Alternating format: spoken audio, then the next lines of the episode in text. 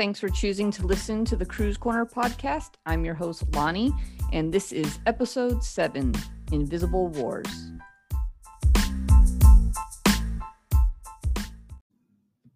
Post traumatic stress was something I knew nothing of until I started contemplating joining the armed forces. I had seen it portrayed in movies without really knowing the name or seeing its symptoms being shown by people without really understanding the meaning or the cause behind it. Even throughout the six years I served in the Army, PTSD just wasn't really discussed thoroughly. I saw it in PowerPoint presentations, and they kind of just hinted at the existence of it within the military community. I went through numerous periodic health assessments and was always asked if I was doing okay, but like most, I usually just brush that stuff off. I tried to keep stuff moving along so I could get back to work or shamming. And I I learned to bury what was bothering me beneath a really dark sense of humor. And during my, one of my first behavioral health appointments when I was still in, uh, the Army psychologist asked if I believed I had PTSD. And I was like, uh, no, obviously not. Uh, I haven't done anything crazy. And I said that because back then I was under the impression, because of how people talked about stuff like PTSD, that you had to witness some crazy shit to to have it. And the behavioral health office continued to give me these questionnaires at the beginning of every appointment asking if I believed I was showing symptoms of PTSD. And each time I would say no and my psychologist would keep asking if I was sure, and uh, and I just kind of thought they were overreacting, I guess, or just like reading into it too much. Uh, I had become more watchful of strangers. I had lost my toleration for large crowds. I preferred certain tables in restaurants and to have my chair facing a certain way. Uh, if there was some debris in the road, it definitely made my rear end pucker a bit, but uh, after training for deployment and after going through being in a combat zone for nearly a year, I figured stuff like that was normal. I thought that was a, a normal reaction. And it was because I'd spent, you know, nine months of my life waiting to be attacked by this enemy they kept talking about. And I'd spent months prior to the deployment training with the female engagement team where we we're constantly looking for insider threats and studying bomb identification and investigating bomb making operations and reading about or watching torture methods employed by terrorists, specifically on the local women, and uh, doing our little mock firefights and doing all this stuff. And so, looking for threats and learning to notice things that appeared out of place was just kind of part of my muscle memory as much as clearing a weapons malfunction had been. And so once I enrolled with the VA, uh, they began asking me the same thing Do you believe you have PTSD? And I continued to say no because I believed all my newfound habits from the military were not a disorder and they were just merely habits I'd get to shake. Uh, because I hadn't seen anything crazy. I hadn't been a part of anything crazy. When I was in Afghanistan, I sat in a tower most of the time and waited for uh, shit to go down that never happened. And so I really just watched goats and reported stuff from the Bolo list and learned stuff like mixing shot coffees with Rip It energy drinks is a really bad idea. But what I hadn't considered during that time was that there was no decompression period. Uh, I was in Afghanistan for nine months and I was going from being shuffled around from tent to tent and base to base over there. And then suddenly I was back in Kansas. And so I went from being in a combat zone where I was surrounded by a bunch of people to being absolutely alone in my apartment, having a panic attack over thinking I lost my M4 because I forgot I had turned it in. But that sudden change was confusing and in many ways it was difficult to handle. When I got home from Afghanistan, I I left post after the redeployment ceremony and went straight back home to where I just kind of hid away and drank until we had to go back to work 4 days later. And everything was just weird. Like driving to work was even weird because it was not only awkward to be in a POV and not have a passenger because that's just what you get used to is always having a TC and driving these big military trucks. And now I was in like my tiny ass SUV and just by myself on the road and I I noticed a lot of stuff like how the city hadn't changed and Fort Riley hadn't changed, but I felt changed and the environment gave no indication to that like why I would feel so changed because everything felt just as I had left it and it almost looked as if it was just like the day after we had gotten on a plane destined for Germany when in reality a year had passed by and uh, during that time, I had clearly grown apart from my husband, who we had been newlyweds when I first deployed, because I was one of those people. And uh, we were strangers by the time I had come back. And uh, I imagine for him, it wasn't any better with me coming home because I just constantly talked about wanting to go back overseas. And for me, it wasn't any easier dealing with a person that I didn't feel like really understood why I couldn't sleep at night and why I wouldn't leave the apartment and why I couldn't just be happy that I was away from war. And so when I was seeing that army psychologist, I was eventually diagnosed with PTS, uh, post traumatic stress. Uh, he didn't add on the D uh, because he felt that uh, it wasn't a disorder. It wasn't something I was experiencing from trauma. I was struggling with unwinding from a high stress environment. I was still in defense mode. I was still waiting for trauma to occur. I was still waiting for that enemy I'd been trained for for so long. But I was later re diagnosed with just having the generalized anxiety. And even at that point, I still couldn't say that I understood stuff like PTSD. I didn't understand stuff like anxiety really either. I, it wasn't until I was working on my bachelor's degree and started to really dig deep into the topic when uh, part of a, my graduation requirement was to write a, a psychology related research paper for my university. And the topic I had chose was post traumatic stress. And the name of the paper I wrote was called Misunderstood the War on PTSD. And it started off with a story from 2012 about a community in San Diego that was uh, in absolute just fear for their students at a K through eight school because there was this place opening up nearby called the Aspire Center.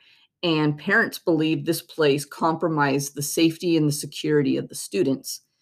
Now, what was the Aspire Center? Aspire was a VA facility that officially opened in 2014 to help people suffering from PTSD and to help veterans find rehabilitation services. That was HIT. Uh, the paper presented the American Psychiatrics DSM 5 definition, as well as the history of PTSD and the controversy surrounding the poorly understood mental disorder, uh, as it was referred to then. I know it's not really called a disorder anymore. There's other ways of referring to it now. But uh, I wrote that paper back in 2015, and I feel like in 2021, it's it's still highly misunderstood. It gets misdiagnosed all the time, and it's still misinterpreted by people. And there were there were two tough things I encountered back when I was just doing the blog portion of Cruise Corner, and I still deal with it from time to time with the podcast. But the uh, the first thing was that it always felt like I was kind of surrounded by a dark cloud because when I had to do research for the articles I was writing, uh, it required me to look into other people's struggles and to read about the horrible VA experiences people are having and uh, look into some of the emotional recollections of combat people had. And uh, it kind of created this side in my life where I had to kind of learn to balance the interactions with people I was meeting through my blog. Uh, so with strangers with like the real people in my life like friends and family uh, and all these people that were coming to me for advice and to share stories or to vent about troubling times and confess these really dark moments when i was just writing because it was my therapy. Like i'm not a like a psychologist or anything or a therapist so it's like I, I didn't really know how to help people in a professional manner. I was just trying to show that they weren't alone and uh and was just trying to show that I understood what struggling within yourself feels like and how uh, I, I could just relate. And so it, I constantly kept revisiting my past to sift through memories to find these connections to other people that were reaching out to me. And I had this idea, and it was the wrong idea to have, but I felt like uh, if I was going to pull people up from rock bottom, or at least attempt, I would have to go there myself. And the trouble with that was uh, the more I did it, the harder it became to get myself off the gravel bottom. And uh, and through all the wear and tear, I just continued to try to do my best to draw attention to the needs of the military and veteran communities uh, while trying to continue going to hell and back for people until I had absolutely nothing left. And the second thing that was really tough about having that stuff was that other veterans during this time were uh, basically calling me out for being a liar or saying I was weak or stupid or uh, just not really welcome in the veteran community because of talking about stuff like PTSD and anxiety and uh, suicide, even. And I was just attacked daily over mentioning these topics. And uh, as much as I tried to ignore it uh, and tried to keep helping others uh, to f- not feel alone, at the same time, I had really tapped myself out of all my energy reserves and I hit burnout and eventually disappeared back into the shadows for a while. I had to take a break from uh, everything. I shut down the blog, I stopped podcasting, and I just disappeared because uh, the reaction I was getting from the veteran community was just, it was painful. And even though I don't always show it, the pain I experience is real.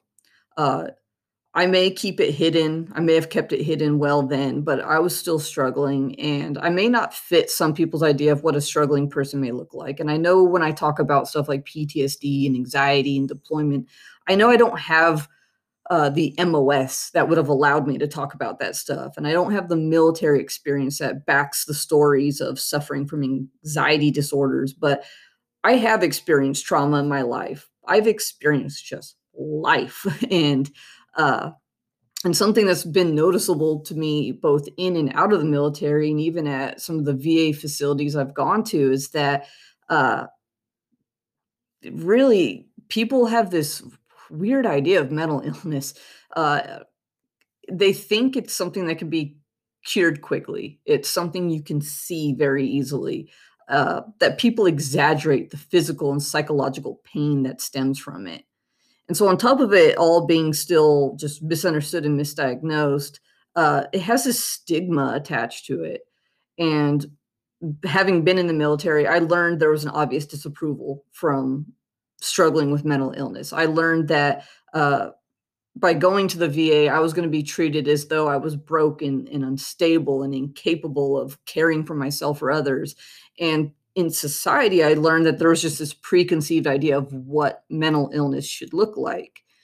And one occasion I remember very well was when I went to the VA and they were analyzing my uh, anxiety for a disability claim I'd been working on. Because I once I left, I basically reported that I had been diagnosed with that generalized anxiety disorder and the notes that appeared in my file afterwards, after I had that appointment, was that I did not appear to be struggling from severe anxiety because I appeared to be too tidy and I had A's in school.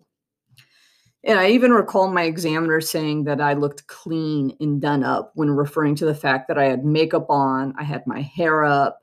And my response to her statement was, I guess the makeup's working then. Because that clean appearance I had, uh, it allowed me to hide the bags under my eyes that would have shown how much difficulty I was having sleeping. And it allowed me to touch up the spots on my face that would have otherwise given proof to my most recent breakdown. Uh, I could basically basically paint myself to look like a person that wasn't tormented by anxiety because of the fact that we place too much stock in a person's outer appearance. Uh, people act like as though uh, if you feel like absolute shit on the inside, that automatically means you're going to look like shit on the outside. And as for the A's I had in school, uh, there was a time when, when I was attending college, that I went to a traditional classroom, And over time, I began to kind of withdraw from school by increasing the number of courses I could take online. And eventually, uh, with the creation of like global campuses, it made it to where I didn't have to go to a classroom anymore. It made it to where I didn't have to lose sleep over being anxious about class the next day or fight through panic attacks in class so that nobody would know I was struggling. And I was afraid of making veterans look weak, stupid, or unstable while I was there because that's what people seem to expect. And while I've always been a good student, uh, regardless of the classroom environment I had or the arrangement, online schooling made it to where I could just focus on learning the material instead of being overwhelmed by the anxiety and the trepidation. And uh, being a straight A student in many ways became another disguise, just like the makeup had been. Uh, I didn't handle a lot of things in my life well when I was transitioning from soldier to civilian. And so school was a way to convince myself and others that I was doing all right even if doing all right couldn't have been further from the truth. So, to me, hearing a VA employee suggest that my straight A's were reason enough to believe that I did not suffer from severe anxiety seemed pretty unreasonable. I wasn't afraid of going to school in my living room. I was afraid of the world outside my home. And I created a perfect environment to which I could completely isolate myself and a medical professional could not comprehend that. I know a lot of veterans struggle with PTSD. I know a lot more live with anxiety and struggle to find alternatives to manage their symptoms or to heal outside the constant push for things like pharmaceuticals. And uh, I've met quite a few veterans that have PTSD that worry that they'll lose stuff like their Second Amendment rights if they if they tell anybody and so they just don't say anything. And I know veterans that have decided to utilize cannabis in place of things like opioids, but they also worry they're going to lose stuff. They worry about losing their disability compensation with the VA or whoever. And so, like, some of them just stop making appointments and uh, try to deal with it on their own. And then there's veterans like me that wish they could use some of these alternatives, but have to understand that some of these healing practices can land our ass in prison or cause us to lose our homes or our children or just our reasons to live at that point. And I've met veterans that are scared that if they don't take the medication that's prescribed to them, they're going to have their therapy cut, they're going to lose their benefits. Uh, and so, really, they just end up taking these meds they never wanted in the first place because they feel like they don't have a choice. For myself, I've had difficulty mentioning to the VA that I struggled because of being a single mom. And that was because in the past they've made it clear that having things like PTSD or depression or anxiety um, makes you a liability. Uh, anytime a VA employee found out I was a mom, especially when they found out I was a single mom, I immediately was treated as though I was a threat to my kid. And so I stopped asking for help and I just dealt with escalating anxiety and depression uh, because I was legitimately scared they were going to find a reason or a way to get my kid taken from me, uh, which would have stolen the very thing that was pushing me to fight each day. And making appointments and attending them got just it was so draining because on one side I was trying to hide how much pain and struggle I was going through because I didn't want to be treated like shit by these people. But on the other hand, I was uh when I did open up, it wasn't taken seriously or I was mocked because of it. And and so going to appointments or just making them uh it got to the point where it just I was so anxious about it that I felt ill. And so it was it was a slap in the face being told by a VA employee that I didn't struggle. And uh and it got to the point where I couldn't even call to make an appointment because uh it was just I was so stressed out about it. And anytime I'd walk into one of the facilities, I could feel myself start to crumble the moment I stepped through the door. And I'd spend hours, days even, just panicking over going to this place that continued to do nothing to ease the discomfort, nothing to stop the pain, or just nothing to make all the panicking worth it at the end of the day. But I was okay, right? Because according to this person, I could uh, I could clean up nice, even though I was suffering internally. And uh, we're okay. Those of us that choose to wear makeup and put our hair up, and we're okay because we've learned how to hide pain on the inside by wearing a mask to cover the signs that would otherwise suggest we were struggling. Uh, I guess we're okay because people fail to see the battle that's happening within.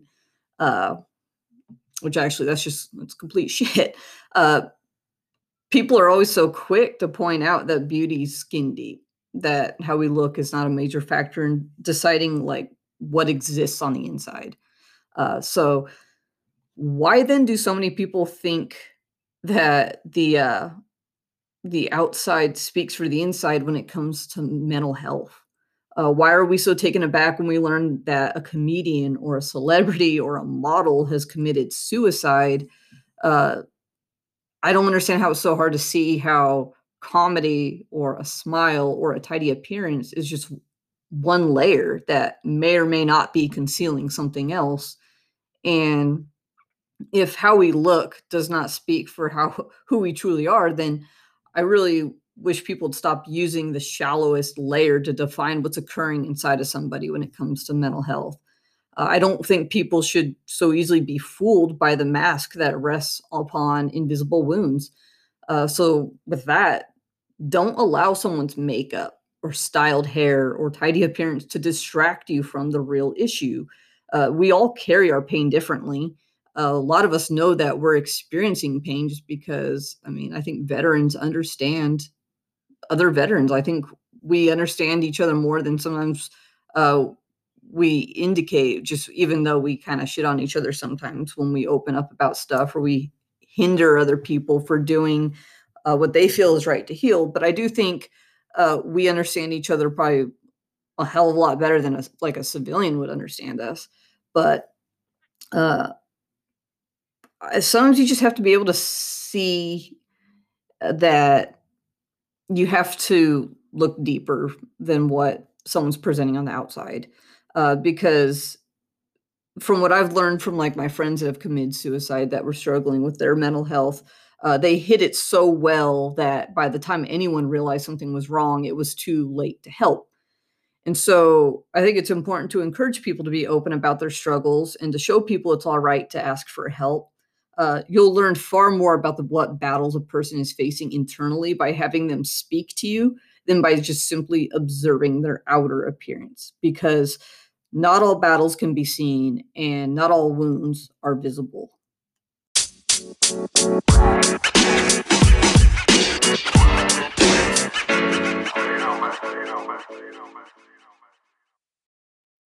Thanks for listening.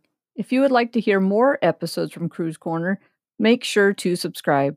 You can listen to episodes on Anchor, Spotify, Apple, or Google Podcasts. If you would like to be featured on a future episode, please reach out to our Instagram page at cruise underscore corner.